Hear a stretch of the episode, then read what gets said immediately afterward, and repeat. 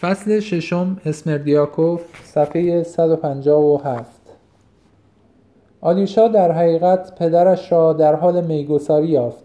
مانند معمول میز خوراک در اتاق پذیرایی چیده شده بود. گویی اینکه اتاق ناهارخوری هم وجود داشت. این اتاق پذیرایی که وسیعترین اتاق خانه بود به طور مبتذلی تزیین شده بود. مبل‌های کهنه و قدیمی آن سفید بود و پارچه کهنه‌ای که نیمی از آن پشم و نیم دیگر ابریشم بود آنها را میپوشاند. بین پنجره ها آینه هایی با قاب های منبتکاری و تزئینات سفید و طلایی رنگ قرار داشت. دیوارها مستور از کاغذ سفیدی بود که در برخی از نقاط پاره شده و بر روی آنها دو عکس تمام قد جلب توجه می‌کرد. یکی از این عکس ها عکس شاهزاده بود که سی سال پیش فرمانداری شهر ما را به عهده داشت.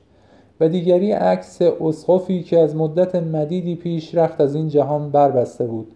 بر روی زاویه مقابل درب, درب ورودی مجسمه های حضرت مریم قرار داشت و شب هنگام در برابر این مجسمه ها شم می سوخت ولی این برافروختن شم برای روشن کردن اتاق بود و چندان جنبه تقدس نداشت. فئودور پاولویچ خیلی دیر یعنی ساعت سه یا چهار بامداد میخوابید و تا موقع خوابیدن مرتبا در اتاق راه می‌رفت و یا اینکه در صندلی خود فرو رفته غرق تفکر میگردید. این عادتی بود که هرگز او را ترک نمی‌کرد. غالبا در خانه تنها به سر می‌برد و شبها خدمتکاران را مرخص می‌کرد. آنان همه در حیات بیرونی میخوابیدند و تنها اسمردیاکوف نزد او میماند و شب را در اتاق کفشکن بر روی نیمکتی میگذرانید هنگامی که آلیوشا وارد خانه شد صرف شام پایان یافته و مربا و قهوه آورده بودند. فئودور پاولویچ به تناول شیرینی و نوشیدن کنیاک بعد از شام علاقه فراوان داشت. ایوان با پدرش مشغول نوشیدن قهوه بود و گریگوری و اسمردیاکوف دو خدمتکار فئودوروویچ در نزدیکی میز آماده به خدمت ایستاده بودند.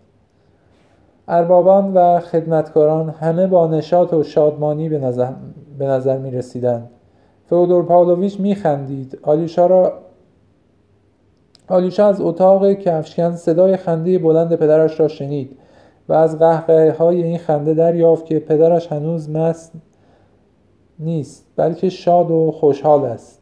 فئودور پاولویچ از ورود ناگهانی آلیوشا سخت خرسند شد و گفت آمد آمد نزدیک ما بیا و بنشین. آیا قهوه می نوشی؟ قهوه سیاه و بی‌آزاری است. می توانی بنوشی. قهوه گرم و مطبوعی است.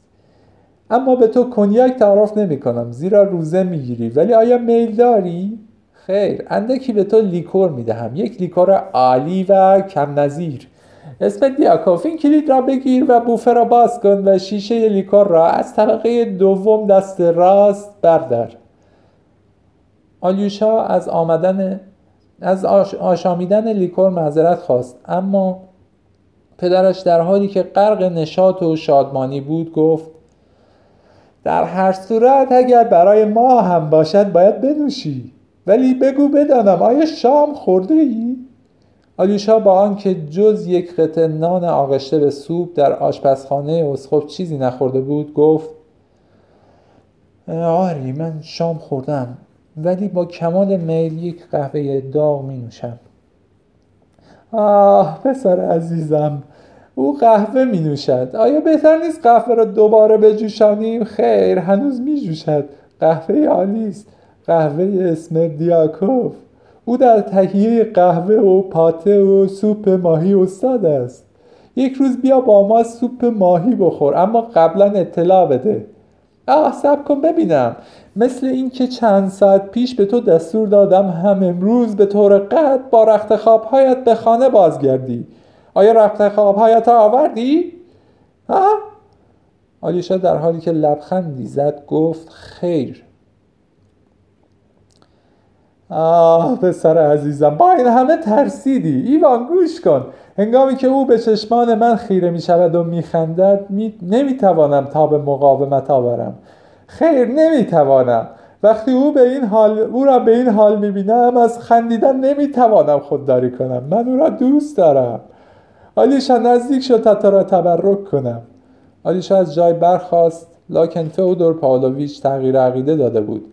پس از لحظه ای گفت خیر بی خیر. فقط به کشیدن علامت صلیب اکتفا می کنم اینطور.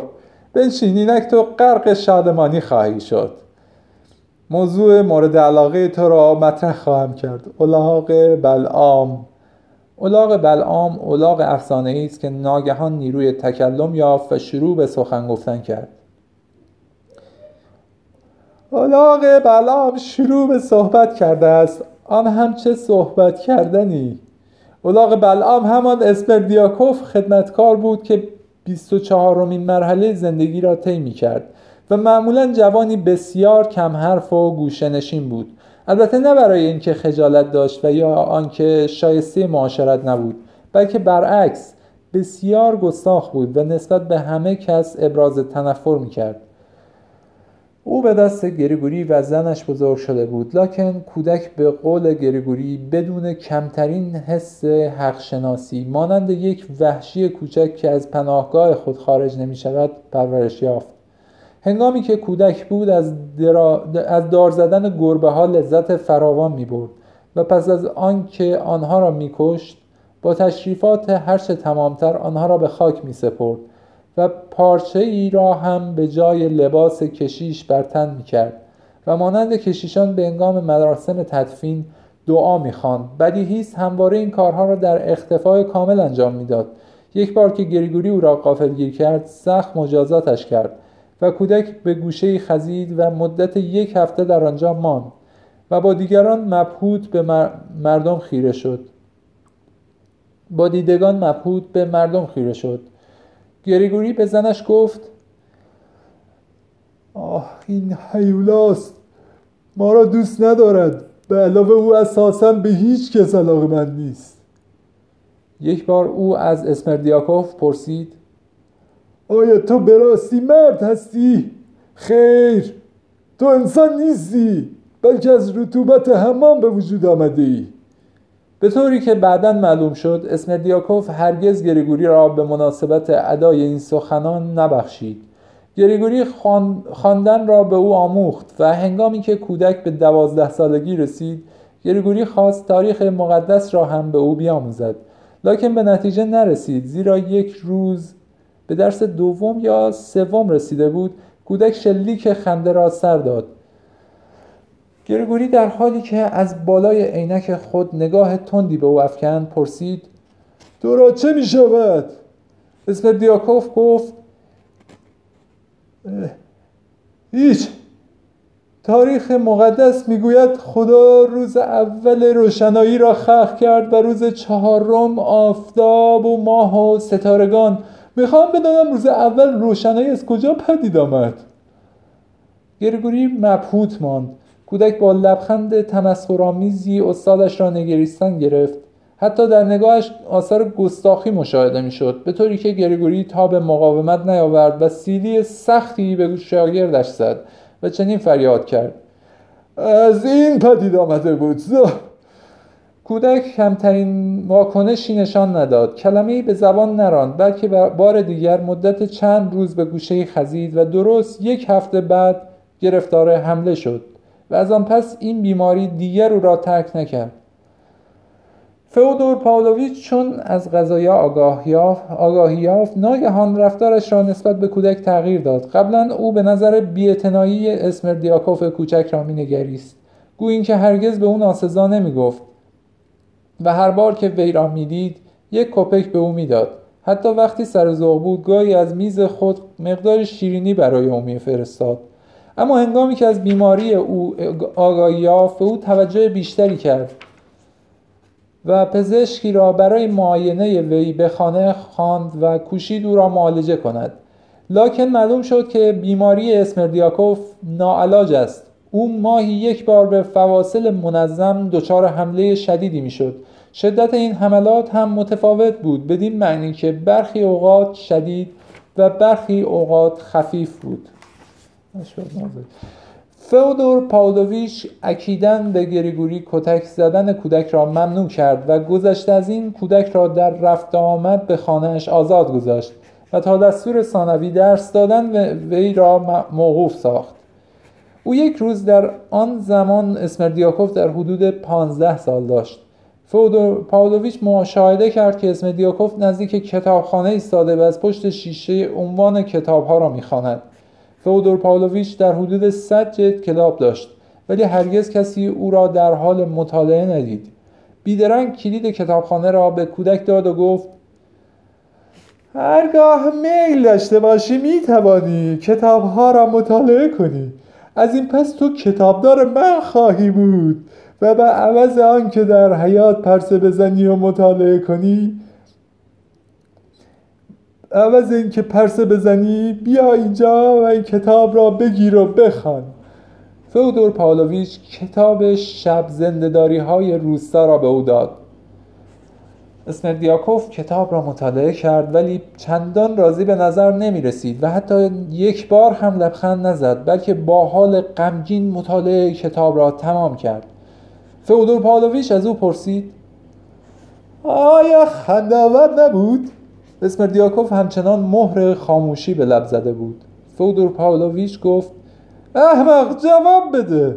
آنگاه اسمردیاکوف با تبسم گفت اینها همه دروغ است.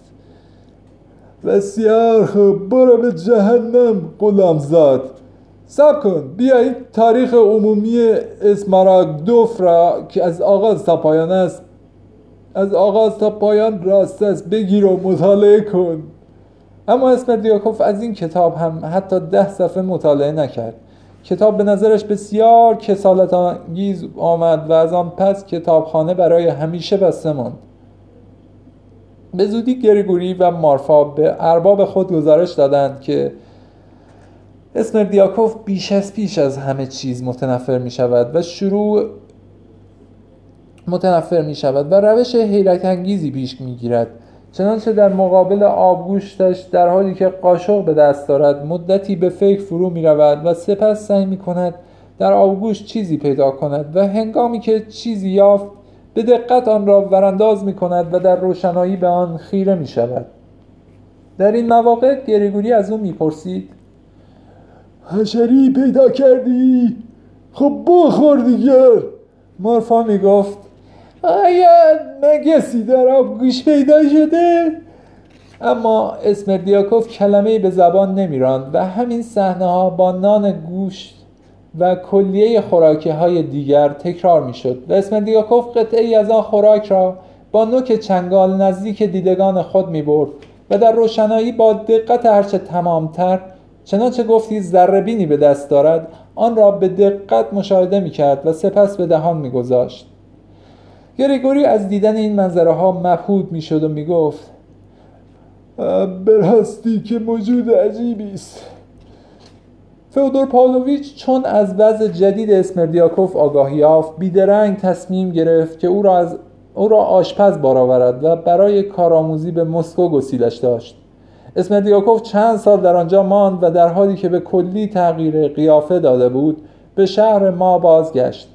گفتی او ناگهان پیر شده است. قیافش هیچ تناسبی با سنش نداشت. بدین قرار که چهرش به زردی گراییده و چینهای بیشماری آن را فرا گرفته و به صورت قیافه یک خاجه در آمده بود.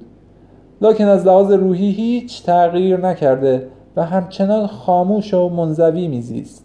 به طوری که بعدا معلوم شد در مسکو زیاد صحبت نمی کرد شهر, چنان شهر چندان توجهش را به خود جلب نکرده و چیز زیادی فرا نگرفته و علاقه ای به هیچ چیز ابراز نداشته بود. یک بار به تماشاخانه رفته ولی خاموش و ناراضی بازگشته بود. برعکس از مسکو چند دست لباس تازه و پیراهن آورده بود. او خودش به دقت روزی دو بار لباسهایش را ماهود پاک کن می‌زد و از واکس زدن چکمه هایش زی... چکمه های زیبایش مسرور می‌شد و همواره واکس انگلیسی مخصوصی به کار می برد که چکمه هایش را مانند آینه شفاف می کرد گذشته از این این آش... گذشته از این آشپز بینظیر از آب در آمده بود. فودور پالویش برای او حقوقی معین کرد که همه آن صرف خرید لباس و عطر و کرم و وسایل دیگر آرایش می‌شد. او از زنان نیز مانند مردان متنفر بود و در مقابل آنها رفتاری بسیار جدی داشت. به مرور زمان فئودور پاولویچ او را به نظر تازه نگریست. حملات اعصاب او شدیدتر می‌شد و در روزهای بیماری وی مارفا کارهای آشپزی را انجام می‌داد و حالان که فئودور از غذای مارفا راضی نبود. فئودور پاولویچ گاه از اوقات به دقت اسمردیاکوف را مینگریست و به او می‌گفت چرا حمله های تو روز به روز بیشتر می شود تو باید ازدواج کنی. آیا میل داری برای تو زن بگیرم؟ اما اسپردیاکوف در مقابل این سوالات کلمه ای به زبان نمیراند و از فرط خشم رنگ چهرش را میباخت و فئودور پاولویچ در حالی که شانه های خود را تکان می‌داد او را به حال خودش باقی میگذاشت. فئودور پاولویچ به درستکاری اسمردیاکوف اطمینان کامل داشت و این نکته از هر حیث قابل اهمیت بود. او یقین داشت که اسمردیاکوف دست به چیزی نخواهد زد و هیچ چیز را نخواهد دزدید. یک روز فئودور پاولویچ که سخت مست بود سه اسکناس صد روبلی خود را به میان گلها انداخت و تنها فردای آن روز متوجه شد. بدین قرار که چون جیبهای خود را جستجو کرد ناگهان دریافت که سه اسکناس روی میز قرار دارد. این اسکناس ها از کجا به آنجا آمده بود؟ اسمدیاکوف به محض اینکه آنها را در حیات یافته بود و به اتاق فئودور پاولویچ برده بود و روی میز گذاشته بود. فئودور پاولویچ به وی گفت دوست عزیزم هیچ میدانی که من نیز تو را تا کنون ندیدم. سپس صد ده روبل هم به او انعام داد. باید افزود که فودور پالویچ به وی گفت دوست عزیزم هیچ میدانی که من نظیر تو را تا کنون ندیدم. سپس ده روبل هم به او انعام داد. باید افزود که فودور پالویچ نه تنها به درستکاری او اطمینان داشت بلکه معلوم نبود چرا او را دوست دارد. گویی که اسمردیاکوف وی را مانند دیگران با دیدگان مبهوتی مینگریست. به ندرت اتفاق میافتاد که او دهان بگشاید هرگاه کسی هنگام دیدن اسمردیاکوف در مقام تحقیق برمی آمد که چه چیزی ممکن است علاقه او را جلب کند چه افکاری به ذهن او راه مییابد پاسخی نمییافت و با این همه غالبا برای او اتفاق میافتاد که چه در خانه و چه در خیابان متجاوز از ده دقیقه مبهود میماند و یک قیافه شناس هرگاه او را می‌دید احساس می‌کرد که دستخوش هیچ گونه فکر و خیالی نیست بلکه غرق در یک نوع جذبه است. کاراماسکوتی نقاش معروف تابلوی به نام مبهود مبهود دارد که جنگلی را به هنگام زمستان مجسم می کند و در میان جنگل کنار جاده یک روستایی کوتاه که لباده پاره‌ای به تن و کفش چوبونی به پا دارد ایستاده است. او در تنهایی کامل به سر می‌برد و متفکر به نظر می رسد لکن فکر نمی کند بلکه مبهود به چیزی خیره شده. هرگاه کسی به او تنه بزند به لرزه در خواهد آمد و بدون آنکه چیزی بفهمد شروع به نگاه کردن خواهد نمود. چنانچه گویی از خواب عمیقی بیدار شده است بدیهی او به زودی به خود خواهد آمد. لکن هرگاه از او بپرسند به چه فکر می‌کردی؟ بدون شبهه چیزی به خاطرش نخواهد رسید. ولی در عین حال مسلم است آن احساسی را که هنگام مشاهده داشته برای همیشه در اعماق روحش مدفون ساخته است. این احساسات برای او بسی گرامی است و بدون آنکه خود احساس کند آنها را روی هم انباشته می کند چرا و به چه منظوری؟ خودش هم نمی‌داند. شاید پس از آن که طی سالیان متمادی این احساسات را انباشته کند ناگهان دست از همه چیز بشوید و برای رهایی روح خیش به بیت المقدس برود. و شاید هم غصبش را آتش زند و شاید هم دو کار را در آن واحد انجام دهد. در میان توده مردم مبهود زیاد است و اسمردیاکوف نیز بدون شبه یکی از آنان بود. او نیز احساساتش را روی هم انباشته می کرد بدون آنکه خود از علت آن کمترین آگاهی داشته باشد.